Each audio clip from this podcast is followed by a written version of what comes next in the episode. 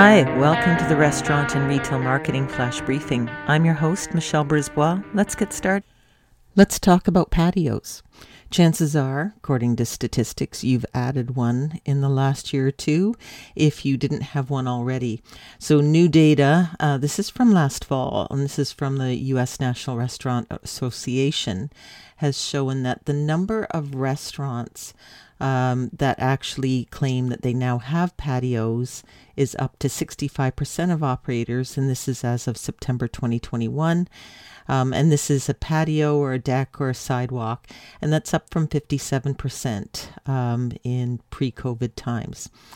So we've gone up, you know, almost 10%, 8%.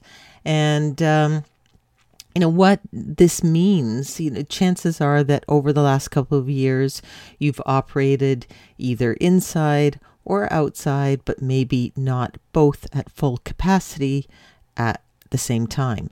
So when we open up again, and as restrictions are removed, and it certainly will happen, uh, Denmark, the UK, uh, England, um, they are just kind of saying, no mass, away we go. We're back to regular programming.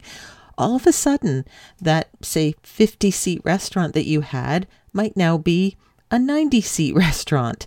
And over the next couple of days, we're going to think about maybe some of the things and the operational strategies, maybe marketing that you might need to keep in mind if all of a sudden you have more capacity.